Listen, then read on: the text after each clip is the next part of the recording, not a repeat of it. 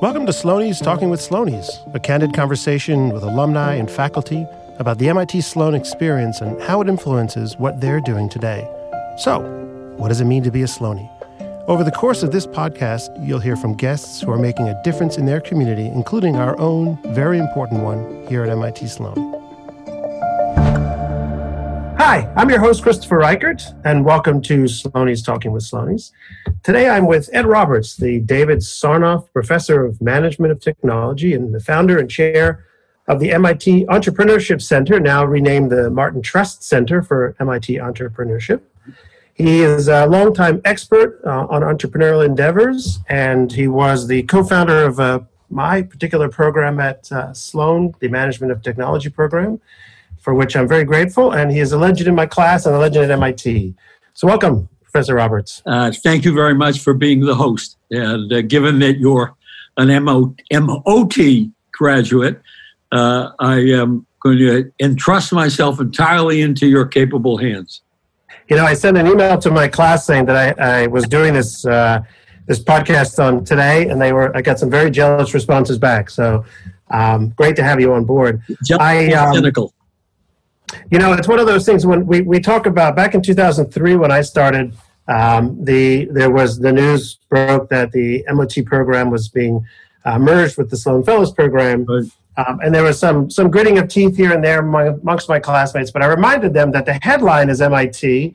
After that, it's Sloan, and after that, it's your program. So don't worry, we're all going to be okay in the end of this.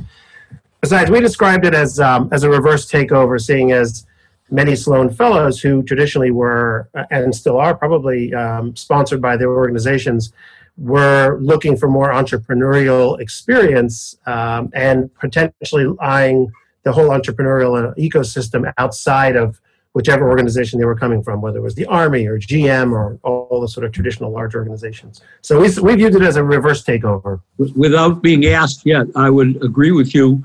And in fact, for years, uh, I was thesis supervisor of the secret Sloan Fellows who weren't really sponsored by some major company and who were trying, who had to do theses in those days and were doing theses relating to entrepreneurship. Uh, and so I knew all of those Sloan Fellows who then became a very major part of the program and are now a very major part of the program and of the MBA program as well. So it's great. I'm glad Sloan has moved more in that direction. Yeah, and I think one of the hallmarks that um, that I think there was uh, that I've noted over the years since since having arrived at Sloan and, and now being a, a, graduate is the the constant change, and I think that that's something that you've noticed over your 50 plus years at, at MIT. So I just want to kind of step back to to kind of where you you started at MIT, and, and I, one of the ones, one of the the um, I wasn't aware of this, but I when I read um, your book and when I read more about your bio here, was your involvement with um, with ARPA back in nineteen what sixty four was it that started out?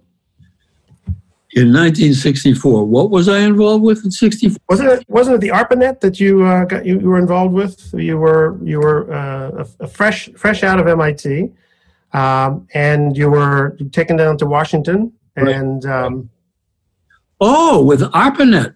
Uh, yeah. No, we didn't work with ARPANET. We worked with we worked with the space program directly with the Office of the Administrator. That's right, with Kennedy, the Kennedy administration. ARPANET right was very important to the formation of the internet. And MIT worked heavily with ARPANET in the earliest days of what became the internet. That's uh, discussed in my chapter on the internet, which I think is chapter nine. Uh, but in the very beginning, in 1961, uh, either just before or just after uh, President Kennedy announced that we were going to indeed uh, launch something that was going to take us to the moon and safely return astronauts to Earth. Uh, several of us ended up getting appointed consultants to the head of, to the administrator of NASA to determine did NASA have researchable management problems. And we spent the summer, it was a very exciting summer, uh, interviewing Jim Webb, the head of NASA, interviewing von Braun, interviewing all of the key people, traveling to Huntsville, traveling to Cape Canaveral, then pre Kennedy assassination. It was Canaveral. Uh, and it was very exciting. And at the end of the summer, we wrote a proposal for what ended up becoming the very first research center in the Sloan School. And that was the NASA Organization Research Center number one. There had been no research center at Sloan prior to that. And I love the, the number one and at the end of it. Yeah, number one, because they basically were saying, and they did, follow up, not quickly, but followed up over the next several years, establishing comparable organization research centers at other universities. Uh, two years later, they created NASA Aerospace Research Center number one in the aerospace department at MIT. And again, they did the same thing that they later started to replicate that at other places. And indeed, the relationship between those two centers was instrumental to my getting into entrepreneurship. So I read your book um, since we, we spoke a few days ago. And I was, well, simultaneously overwhelmed, pleased that I kind of recognized so many of the players and names and the stories, uh, and that at least I had them straight in my head, at least where it was. But I was also struck by how the role you played ever since you, you were at MIT and since staying at MIT of sort of being at the right place at the right time. And, and so I guess my question to you is, is that how much is that you creating your future and your opportunity and how much is it just kind of, you know, luck and timing and circumstances and, and having the right people around you? I think both things are the case. The fact that I got into working with Jay Forrester in the founding of the System Dynamics Group was uh, aggressiveness on my part. I was an undergraduate in electrical engineering. I was overloading in the Sloan School. Uh, it wasn't the Sloan School, it was the School of Industrial Management, uh, heavily overloading. I was taking up, on average, uh, two overload classes a semester and being yelled at by my course six advisor, but I was doing it anyway. Uh, and in a, in a Sloan course, uh, the instructor said, You guys, meaning probably the bulk of the students who were engineering students, not, not management students, you guys think you're hot shots. We just brought in the guy who invented the computer as one of our faculty. And I'm sitting there next to another course six guy and nudging him and saying, What the hell would, would von Neumann want to do coming here? Because we would have credited John von Neumann at Princeton as being the person who invented the computer. Well, being as aggressive as I have always been, I raised my hand and I said, Who is this person who invented the computer that's coming here? And he said, Well, Jay Forrester. I said, Oh, okay, thank you. And turned to, turned to my buddy next to me and laughed because we knew who Jay Forrester was. Jay Forrester had the patent on the magnetic memory core. Jay Forrester had developed the Whirlwind computer. Jay Forrester was in charge of Division 6 of Lincoln Lab, which was the systems division for the SAGE system. Jay Forrester was a famous technical guy at MIT. And I was astonished that this guy would be leaving Lincoln Lab and his career as a great technologist and coming to the management school. Didn't make sense to me. So it happened. I had an hour free at the end of that class. And I, with my unaccustomed boldness, went up to the fourth floor of E52 into the dean's office and said to the secretary who greeted me, I understand that Professor Forrester is now here. Could you tell me where he is located? And she said, Sure, young man. He's just down the hall, four offices, and you'll find him down there. I walked down the hall, been greeted by another secretary who said, What can I do for you? And I said, Well, I'm in electrical engineering and I just heard that Forrester is going to be here. Is there any way I can meet with him? And she said, Well, uh, what do you want to talk to him about? I said, Well, I really want to understand better why he's here. She said, Well, just a moment. She knocked on the door, opened the door, went behind it, closed the door, came out a few minutes later and says, Professor Forrester will see you. Well, I walked in and met the great man and introduced myself. And uh, he was very pleasant. How can I help you? And I said, Well, I'm trying to understand. Are you here to bring computers to management? And he said, Well, no, I'm here to bring systems to management. I, of course, smiled and nodded, not having a clue as to what he meant. But it didn't matter. I nodded. I said, Oh, really? That's great. And he said, Well, how are you doing in course six? And I said, Oh, oh I'm, I'm doing fine. Uh, and in the meantime, I'm trying to think about what in the world is systems that has anything to do with whatever he's going to do here. And he then does the terrible thing of asking me, Well, what kinds of courses are you taking over there? And I said, Well, I'm taking this course on, and it had the word systems in it. Uh, and it was digital systems or something or other. Oh, that's by my old friend, somebody named. And I said, Oh, yeah, that's my professor. How are you doing in that class? I said, Well, I think I'm getting an A. He said, Oh, that's good. Why don't you go tell him when you next see him that I sent my regards to him? Very nice person. well, what else uh, can I do for you? I said, Well, I'm a junior, and uh, a year from now, I'll have a double assignment in electrical engineering co op with GE. And by that time, I may want some advice as to what would be interesting to do, especially if I were interested in working with you. Could I come back and see you? And he said, Be glad to see you. A year later, I showed up and chatted with him. Uh, he said that one of the things, well, I had two offers from GE. One was to do software development and advanced uh, software in small aircraft engines in Lynn. And the other was to join the new General Electric computer division in Tucson, Arizona. And if I did that and took a double semester assignment, they would pay for my airfare. That was extraordinary. That's a big win. this was 1957. Uh, and I said to Forrester, Does it matter which job I would take? He said, Well, either one would be fine, I'm sure, but we're probably going to do some software development if you are really still interested in doing things with us. So having software skills would be good. I immediately went back to the headquarters office for electrical engineering co-op and said, Jay Forrester says I really ought to take this, comp- this software assignment in Lynn.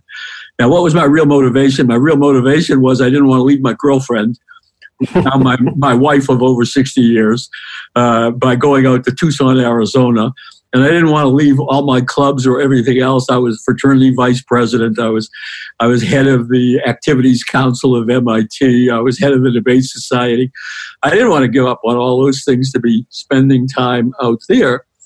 So uh, Gene Bainey, I remember the name, was head of the of the office for electrical engineering co-op, and said, I will call the people at GE, and I'm sure they will respect your desire to have this assignment in Lynn. Now, there was me pushing. Yeah. Getting into this task force to work as a consultant to the head of NASA was a total surprise. Not, and you were quite young. You were 27, right? I was not. I was 25 in the summer of 61. Um, yeah, I was going to be 26 in November. So this was the summer of, of 61. And uh, I suddenly get a call from the dean's office. Uh, Ed, we'd like you to join a meeting of us tomorrow morning at whatever it is without being told what kind of a meeting it is. I walked in, and there's the dean, and the dean was Howard Johnson. Uh, and there is uh, Don Marquis. Don Marquis was a previous department head of psychology at Yale and at Michigan, very distinguished scientist. You know, strange for Sloan because he really didn't seem to fit. Uh, then there was Bernie Muller-Thym. Bernie Muller-Thym was a very senior ex McKinsey consultant who taught the Sloan Fellows organizational strategy. And I knew who he was, but I never talked to him. And the third person was John Wynn, who was an ex Sloan Fellow, was deputy dean. And I knew because I had done, uh, done some teaching of the Sloan Fellows, I knew he had been an ex uh, Air Force Systems Command Sloan Fellow. So these three guys, the dean and me, and I don't have a clue. Why am I in this room? And the dean says, I just came back from Washington where I had a meeting with Jim Webb. Uh, and the president of MIT, James, James Stratton, uh, Jay Stratton, called me and told me I should get down there and see him right away and that he wants to find a relationship to MIT. Just make sure you tell him we don't do consulting, we do research. Mm-hmm. And this is Johnson bringing us up. He says, I met with Webb and we decided that we're going to appoint a group of a task force to study the researchability of NASA's management problems. And uh, if you guys accept this task, you're it. Now, to me, I have to this day no knowledge of why I was in that room. I don't know who sent me. I don't know whether Don Marquis, who was my uh, maybe boss, sort of, because I was interested in R and he was nice guy, or Jay Forrester, who I would have thought could have been a great member of that. Forrester could have decided. Nobody ever told me why I was there, and I was the punk. Uh, and three senior guys and me. And the next week, we we're on a plane to fly to Washington to meet with the head of NASA. And we go in, and we're waiting in the uh, we're waiting in the outer lobby, and we're greeted by a guy named John Young, who tells us that he was the McKinsey guy who wrote the organization report for the creation of NASA on how it was going to be pulled together. Uh, and he introduces us to a guy sitting in the room, in the waiting room for his turn. I don't remember his name, but it was a very strong German name. And he says to him, These gentlemen from MIT are here to advise Mr. Webb on the on how the organization of the space program should be handled. Very grandiose. That isn't exactly what we thought we were supposed to do. This guy leaps to his feet and makes a speech about Wernher von Braun and how Wernher in the old days only wanted to get to the moon and Wernher wanted to always get to the moon. It turns out this was yet another of the Peenemünde those who are young don't know what Peenemünde was. Peenemünde was the place of the V 2 rockets being developed in, by Germany, which half destroyed London. And mm-hmm. Wernher von Braun was the head of the group. And they now all had been grabbed by the United States and were in Huntsville, Alabama, as part of the army. And uh, this guy is now selling us on why Wernher von Braun and John Young laughs and says, No, no, no, no, no. I don't really mean that he's going to pick the one to run this. He's going to give him some guidance about issues of management and organization. And he said, Oh, okay. And he sat down. So right away, the picture was set that, hey, whatever we're going to do must be seen as very important. And we then get called into Webb's office. Well, NASA was located in an old beautiful building on K Street that had been converted into space. And in his office, with a big desk, he had a full wall window behind him. And you looked past Webb and you saw the White House lawn and the White House across the street. And you say, Oh my God, remember, I'm a 25 year old kid. I don't know anything about this stuff. And near the center Webb, of power here. Webb is banging on the table and saying, I charge you, us for, with the responsibility for determining how we should move forward to this new adventure. The space program is not the last of this kind of thing, the coming together of government, industry, and academia to launch and to cope with the major problems of society. This is just the first time it's going to be done. Pounding on the table. Well, you can imagine how I felt, and then spending the whole summer. We spent the summer, we went, when we went to interview Von Braun, Webb sent to, said to us, I don't want you flying down to Huntsville on your own. I want you flying to Washington, and then you will fly to Huntsville in my private plane. I want those guys to understand where your role is coming from. Wow. I mean, optics matter. Right, I, this is so we spent the summer meeting everybody, talking to everybody, uh, learning from the mouths of those people who were now trying to evolve a space program, what this was all about. And we ended up writing a report, and the report recommended the kinds of research we could be doing at the School of Industrial Management. We might have been Sloan by then, since uh, Johnson was uh, was dean. Uh, later, Johnson became president of MIT. Uh, and we submitted that, and it was approved by MIT, and it was sent to NASA. And then in August, I get a telephone call from Howard Johnson. Ed, come on down to my office. Okay. I come down, and Howard says to me in August, I mean, we started in June, this is August. Howard says, Ed, I understand you're doing a wonderful job of helping in the work that's going on in this task force. I said, Well, thank you, Howard. I appreciate that. It's really fun and it's really enjoyable. He said, Well, my understanding is you're making a lot of contributions. I said, Well, that's great. Uh, you know, I, I appreciate that. Uh, maybe I understand a little bit more about engineers and engineering than the other guys do, just from being in electrical engineering and a co op student at GE for semesters. He says, Well, in any event, we've decided to make you an assistant professor. I looked at him. I said, What? What are you talking about? He said, Well, uh, we've decided to make you an assistant professor. I, I said, But uh, I'm a doctoral student now. He says, Yeah, yeah, but you're about to finish, aren't you? I said, Well, Howard, I mean, I hope I'm going to finish by the end of this coming year, but I'm not even sure of that. And he puts his hand on his chin, thinking a little bit, and then he's made up his mind. He now turns back to me, grabs my hand, shakes it, and says, we're delighted to welcome you in as a faculty.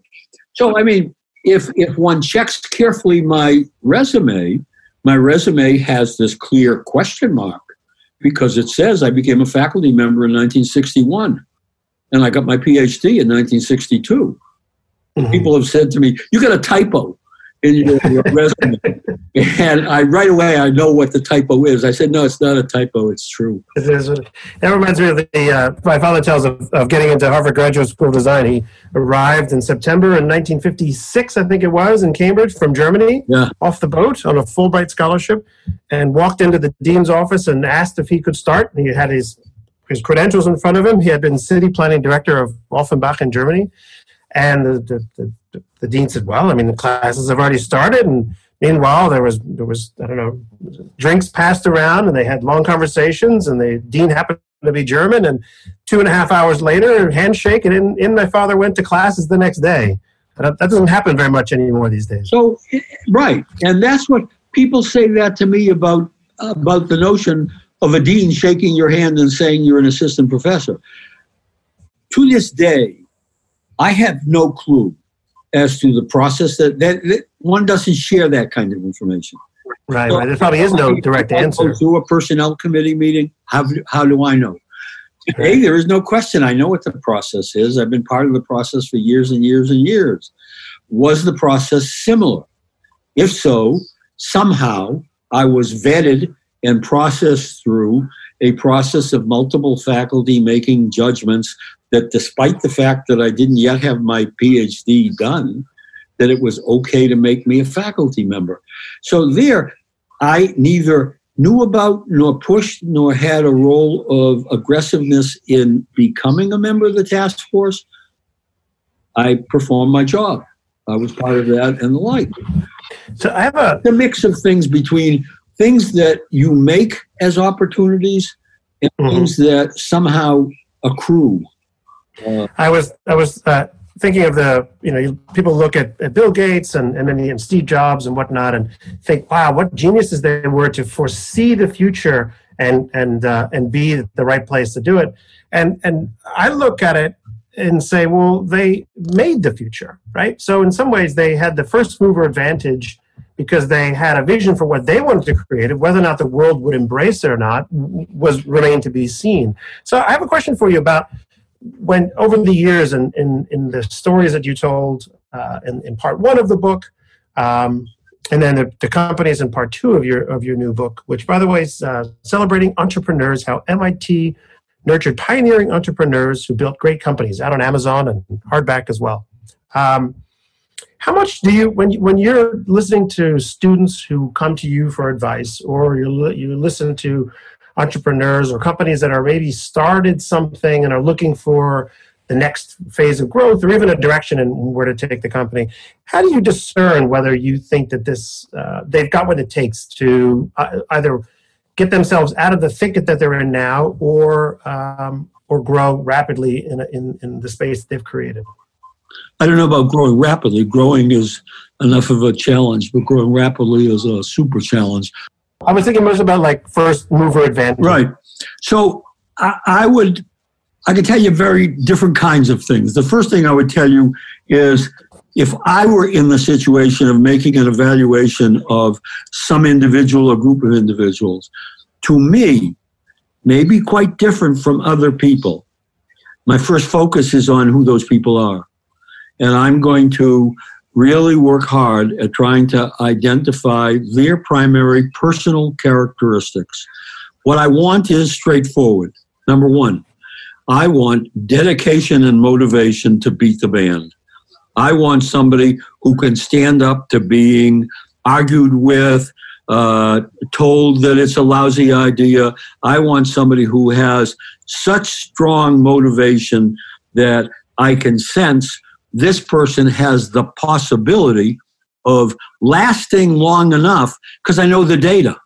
The data say to build a great company, it's going to take a decade or more to build a great company. Now, to build a company, you may have a company underway in a few months, and you may be operating and you may even get funded in, in a year or so or sooner. But to build a great company, to build a great company, that's what the book says pioneering entrepreneurs to build great companies. To build a great company, you need a decade as a minimum. Are you going to be able to last a decade? First question becomes motivation, persistence, resilience. Resilience is a little different.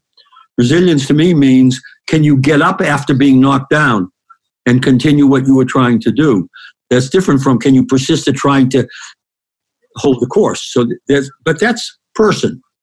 Second thing is if I'm now looking at the person or group of persons. I'm going to ask questions about trustworthiness. Uh, is this somebody that I can believe in when I hear that person say something? Related to that is the other side. Will this person take criticism? Because they're going to have a lot of problems. Are they going to be able to cope with someone that is a mentor, a board member, an investor, and take criticism and turn it into something that's positive to meld it into the base of the company? Can you take criticism? Then, for me, if I'm going to relate, if I'm going to invest in this as an angel investment, I've made 150 angel investments and I've been on 30 boards.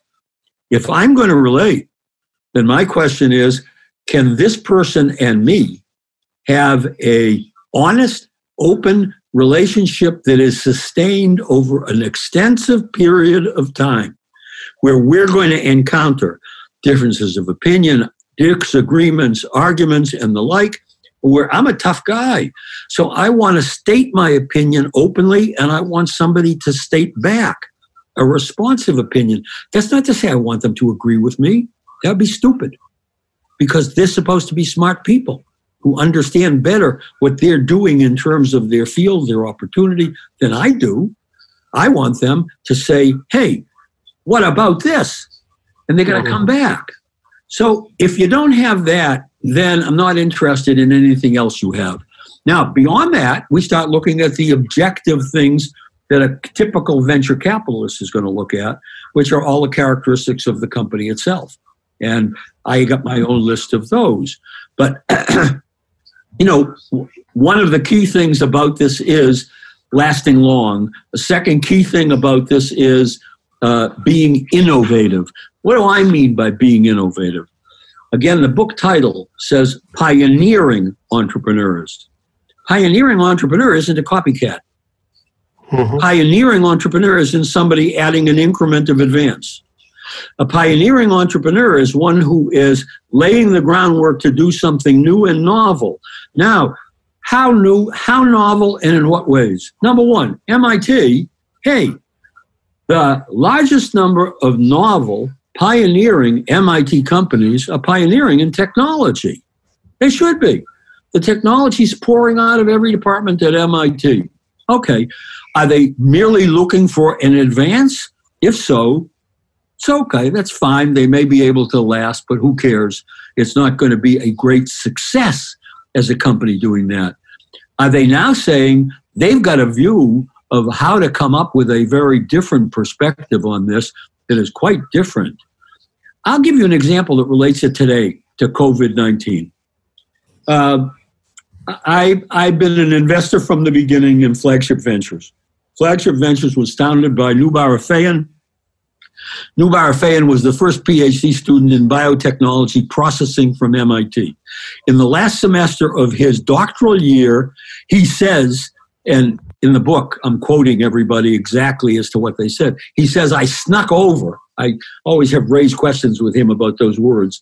I snuck over to Sloan to take the only course that related, and that was Ed Roberts' course in corporate entrepreneurship, which the MOTs t- were usually required to take. Uh, and persistence.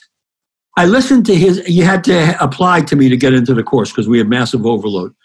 And you had to write an application. So he comes in, excuse me.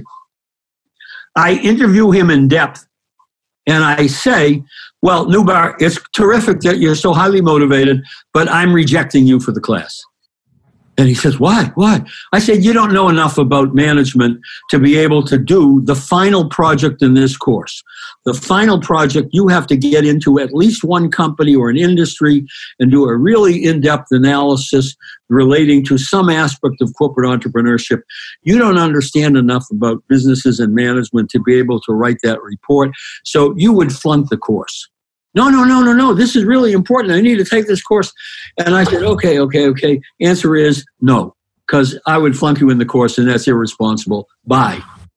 Goes away. He comes back a week later, makes an appointment to see me. He has now read everything in the entire syllabus of the course. And he is ready, ready to go hunting beer. And he is arguing with me as to why he's going to be able to do this and why he can handle this and everything's great. And I finally keep pushing and I start laughing. I say, okay. I say, okay, tell you what. I'm going to admit you to the class. I'm admitting you on one thing only. You are so motivated and so dedicated, it's conceivable you might do something plausible. But in general, my thoughts are you're still going to flunk the course, but it's now your responsibility. The end of the story is I gave him an A plus in the course and rated him higher than any of the other 80 students in the class. And that began 30 years of friendship. So I've invested in every one of his venture funds over the years. Mm-hmm. Three weeks ago, not three weeks ago, three months ago, he has an announcement. They release things whenever they're spinning out a company out of their out of their work of a company called Moderna. And the words that he uses about Moderna are the most extreme words I've ever seen him use in talking about one of their companies as to how spectacular they are and how unique their capabilities are and the like. Well, three weeks ago, Moderna was announced as being ahead of everybody else in the development of uh, a vaccine to cope with this with the COVID nineteen virus. And the next announcement that comes the next week is that the federal government is going to put up five hundred million dollars to provide manufacturing capabilities to have Moderna be the first into the market of being able to produce a vaccine. And yesterday, Dr. Fauci mentioned Moderna as being the principal reason why he believes we will, in a relatively short period of time, come up with an effective vaccine. And yesterday, they also announced the approval of Moderna for finishing phase two. Okay, now, from my point of view, there it is. It's technology. It's uh, merely MIT, but it's technology that is really staking new grounds. Okay, if we depended only on companies whose innovation was technology, we would leave out a lot of other companies. So, what else could you innovate in? Well, how's about innovating in the market? We have a lot of students that go home to their foreign countries and are copycats of US companies that have never been in their country, such as Sohu.com. I co founded Sohu with Charles Zhang, a PhD in physics, whom I never met until he came to my office to tell me he wanted to go home to China and start an internet company. We spent six months discussing it, going through all the fundamentals of my getting to the point of feeling good about him. And now he's a copycat. What's he going to copy? He's going to copy Yahoo, which has done all these things in the United States, but there is no internet company in China.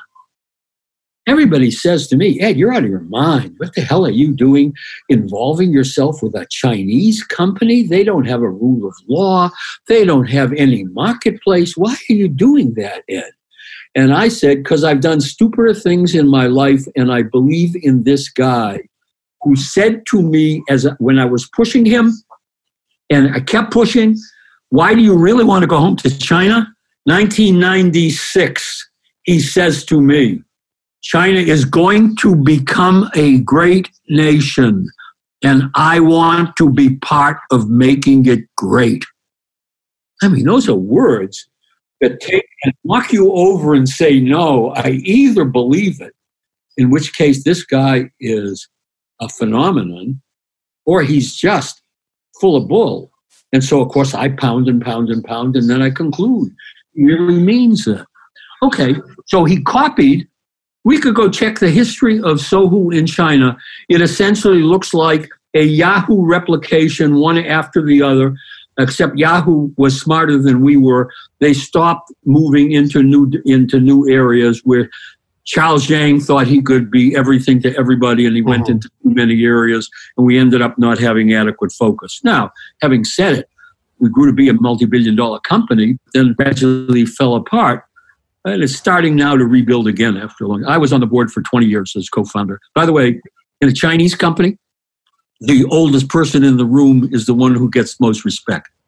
Yes, and, was- and the fact that I was co-founder, all board meetings carried out internationally were carried out in English. I was the only member of the board who was an American. All the rest became Chinese once we went public. The board meetings were carried out in English with translation for the Chinese people until somebody would just all of a sudden holler out in Chinese some message. And then I would, I knew I'm supposed to just be quiet until they finish. And then the CFO, who was from Hong Kong and spoke perfect English, would say, Ed, let me tell you what he said. And he would explain it to me. We would discuss that for a moment and we would return to our all English meeting. So, I mean, there's a case.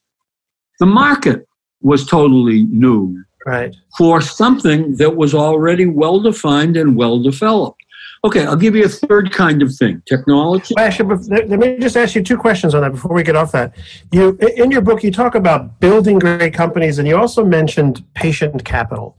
Um, and, I, and, and you talked about a, a sort of a 10 year time span for, you know, for really getting, you know, creating a company is easy, so to speak, you know, but sustaining it over many years is another. So my question to you is this: so in you know, there's been a lot of criticism over the last, let's say, ten years of you know the huge companies like Facebook and Apple and Google um, and Amazon who see fledgling companies with promising technology snap them up, take them off the market, and in some ways they stunt the growth of that company as a separate company. But of course, they they grow through acquisition in and of themselves. Kiva, I think, for as an example for Amazon, and there are many, many other examples. I guess my question to you is this: PillPack is Amazon. PillPack, exactly. So, what do you think that impact has on kind of the next generation of entrepreneurs who, well, first of all, their motivation might be for a quick exit. In other words, and, and their thinking might not be longer term foundational growth. Um, and then the second one is they they themselves are taken out of a leadership position, relatively speaking, to running a company versus a division. And how do they? How does the how does the entrepreneurship bug keep growing in that sort of if that quick chopping pace is, is the norm? Those are very good questions. So first, you need to be confronted with some fact. It has always been fact that more companies that were successful were purchased as opposed to went public. Fact. So that's uh, all of our naive students don't understand that, but that's fact. In all generations, purchase of the company as opposed to IPOs and independence of the company has been the primary. The IPO has been secondary, been present. Okay, having said that, I agree with you that the aggressiveness today for growth strategies by the large firm through very aggressive acquisition strategies is a very important and maybe increasingly important thing. I don't think we've yet assessed whether or not that has acted in a meaningful stifler of, of those aspirations to grow a great firm. Uh, mm-hmm. It depends on what you define as a great firm. You know, how big do you have to be before you're great? And if you want to be independent and be multi billion, significant multi billion in size, you may well get grabbed up by somebody who sees you. Now, if you remember what I taught in my corporate entrepreneurship class, I taught three things for large corporations to consider as entrepreneurship. First was internal entrepreneurship. How do you cause people inside your firm to have greater degrees of independence in, in coming up with new that were standalone and the like? Secondly, I talked about aggressive acquisition strategies. How do you acquire companies primarily to amplify what you have internal capability to do? And the primary area that I thought was opportune was technology. Why? Because younger companies have more advanced technology than older companies do. So I was arguing that what's happening today is precisely what ought to happen if you were running a corporation. And the third thing was the slightly back off one lesser, which was alliances. And alliances were always to be with younger companies that have complementary technology where you have marketing capabilities to market the products and capabilities of the firm. Now, that was an alliance. They were still independent, still developing product. You weren't absorbing the technology. You were adding it to your product capabilities and selling it to the market and the like, and you were growing as a large corporation. Now, in the latter case, the small company was still growing. In the in the middle case, the small company was absorbed and you know their lifetime stopped. Now I'll tell you the end result of being absorbed. You run the company maybe for a year, maybe for two. On rare occasions, you become a major executive of that firm and you go up and you are in charge of that. And if you're really mm-hmm. good, you may become very significant to the company and eventually take over the leadership of the company. So you transform from entrepreneuring the creation to now entrepreneuring while you are taking over somebody else's company. In the other cases, you leave. What do you do after you leave? Well, you may take a rest for six months because you got a lot of money in your pocket and you're really tired after all of mm-hmm. those years. And then you're going to start a next company. And guess what? The data say second companies do better than first companies, third companies do better than second companies. That's our data. Now, something had to have happened with the first company for there to be a second company. Either it fell apart or it got bought by somebody or it went to IPO and you were kicked out or pushed out or, or decided to leave and do it again on your own. Now, we have new data. The new data that was in our last report that we released is about a category that we never used to talk about. We call them joiners not founders, joiners. And a joiner is somebody who coming out of Sloan or MIT deliberately seeks a young company to join despite the fact that she or he is thinking about becoming an entrepreneur eventually and decides they want to sample the experience first and mm-hmm. sample the experience while getting paid. They may not be getting paid as much as they would if they were working for a big firm, but they're getting paid. And they're learning a lot by being part of a relatively small, relatively young firm. Our data say, and this is now already data because we don't know what it eventually will be. Already in our sample, then 38% of the companies, of the people who joined as joiners of the alumni, not as founders, formed their own companies afterwards. And the companies formed by a joiner outperformed the companies that were formed by somebody who had never had the joining experience. Namely, it's a very good learning experience. You don't right. have founded the first company. You could have joined through the first company. And for you, your second company is the first one you founded. The first one is the first one you experienced. So, how do you see uh, how do you see gra- uh, graduate level business education at Sloan evolving from here? Uh, I guess there are two, two, two contexts that I'm thinking about. One is, you know, in one of the threads that I noticed in your book was the rubbing of shoulders, so to speak. That the entrepreneurs met each other, they they they knew each other, whether you know socially or professionally. Uh, but the point is that they kept rubbing shoulders with each other until until they decided to do something together. That's a wait. You just said something very important because now you're saying that the formation of the relationship between individuals preceded the specific idea that led to the company. I agree.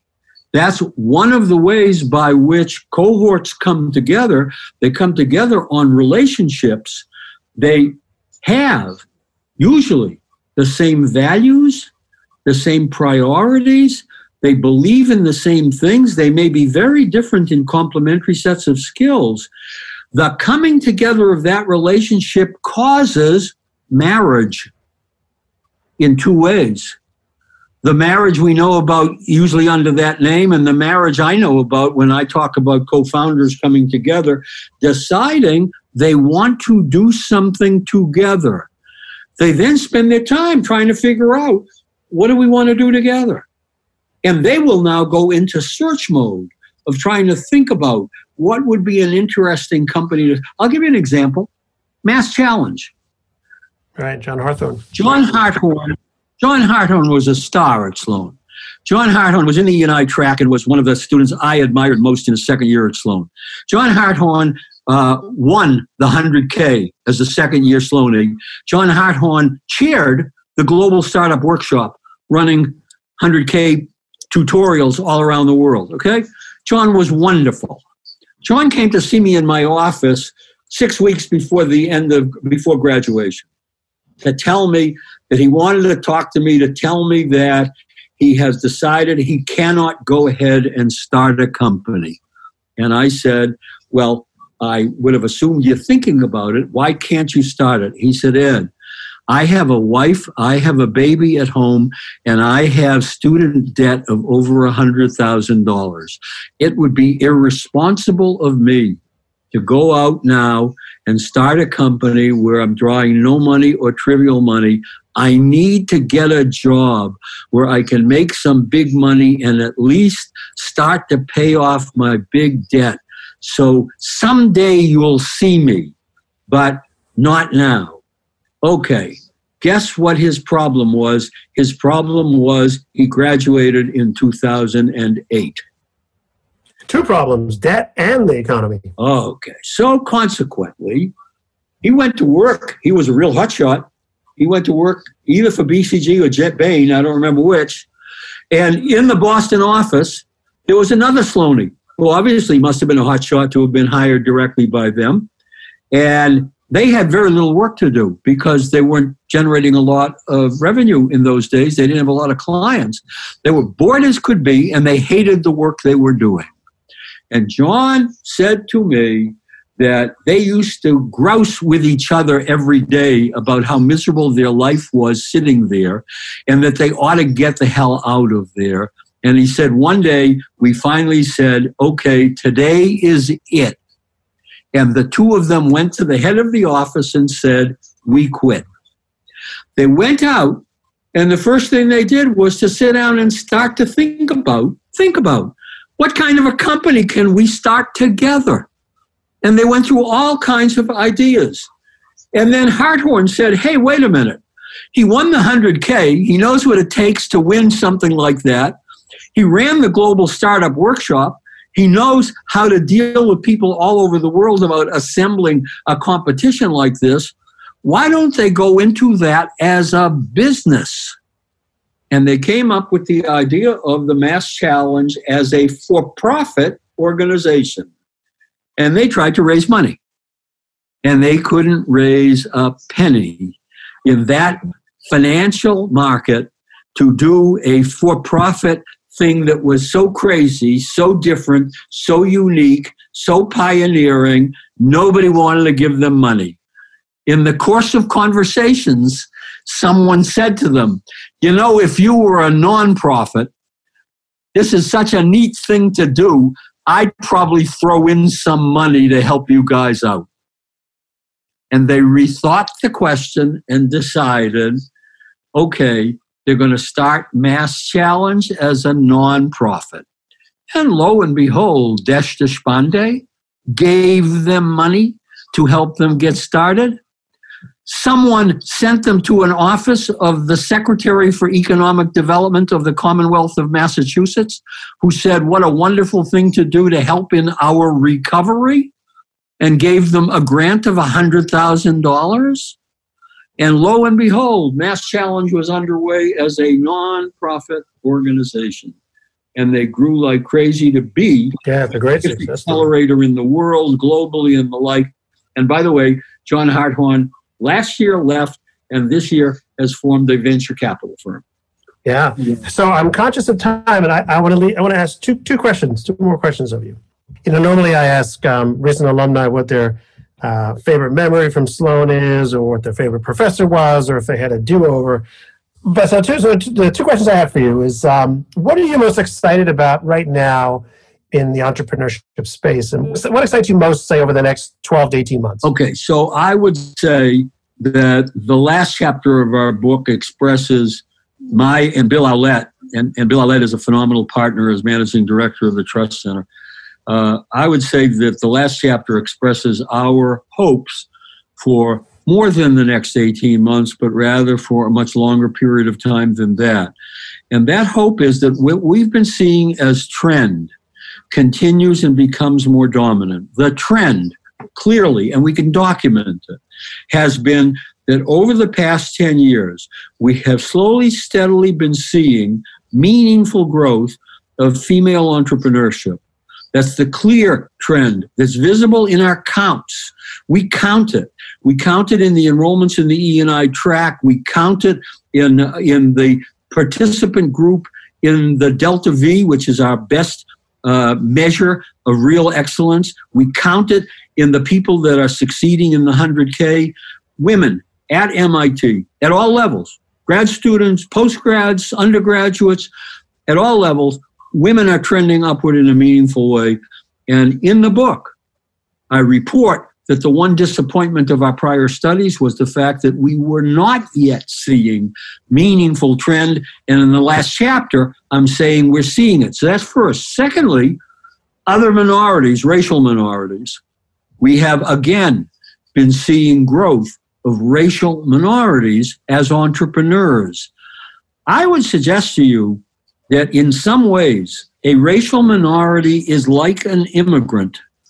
The data on immigrant role in entrepreneurship is very impressive. And it says that somebody who has come from a particular situation where they, in a way, had to prove themselves and where they had to go into somebody else's turf to mm-hmm. succeed mm-hmm. seems to be a very important motivating thing. And immigrants are extraordinary performers and, and are very overrepresented among entrepreneurs of all sorts. I begin to think that we're beginning to see that thing happening in the United States, especially in the black and Hispanic communities. But in in other immigrants as well. Now, I think we do have some problems in the country these days, besides COVID 19. We have problems of how we deal with immigrants of all sorts and how we deal with people from other countries and the like. And I think in the book, I say specifically that if we looked at our data, there are things we would do that would really dramatically help our own economy while we're also in the process of helping everybody else's economy as well. Because a good substantial part, increasing, of our foreign students are going home. And yes. going home more likely to be entrepreneurs than to take conventional jobs because they don't have good conventional jobs available to them, especially if they come from a developing country. So, in the last chapter, we take and we put together four examples of companies that we see as foretelling a future. Now, I'll tell you the terrible data that we have. Three of the four are headed by women. In the fourth company, women are active within the co founding group. Number two, that we tell you, three of the companies are located in Africa as their headquarters base. Now, one has a new headquarters in, in California as well, because they're now going on a global market. So they decided they're going to have a U.S. headquarters as well as an African headquarters.